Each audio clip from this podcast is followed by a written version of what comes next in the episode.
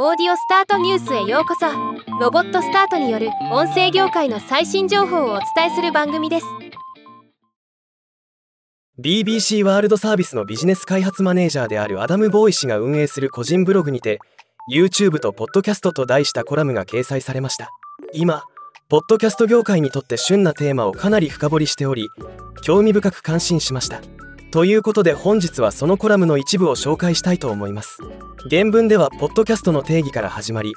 複数の統計からプラットフォームごとのリスナー数やダウンロード数などを分析しつつ様々な考察がなされています。しかしあまりにも長文なので今回は要点をかいつまんで紹介します。YouTube、YouTube ミュージックでポッドキャストが聴けるようになるとまだポッドキャストを聞いたことがない人が聞くようになる可能性がある。最も聴取率が高い米国でも42%しか聞いていない。つまり58%が聞いていないということでもあり巨大プラットフォームである YouTube によりリスナーが広がることが予想されるわけです。iPhone ユーザーよりも多く存在する Android ユーザーの利用が増える可能性がある。これも大きな要素ですよね。YouTube、YouTube ミュージックという巨大なプラットフォームでさらに Android ユーザーがポッドキャスト番組に興味を持つようになれば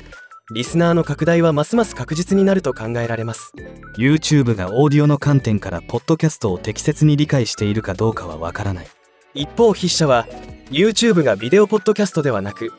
音声だけのポッドキャストコンテンツに特化した仕組みをきちんと確立できるかについて懸念を持っています。収益化がどうなるか RSS フィードがパススルーベースで機能するのかまだ不明な点も多くまたそもそも映像なしでローコストで制作でき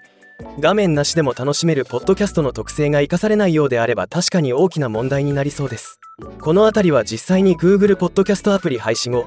YouTube ミュージックに誘導されてからその真偽はわかるのだと思います。さてどうなることやらまた続報あればお伝えしていきます。ではまた。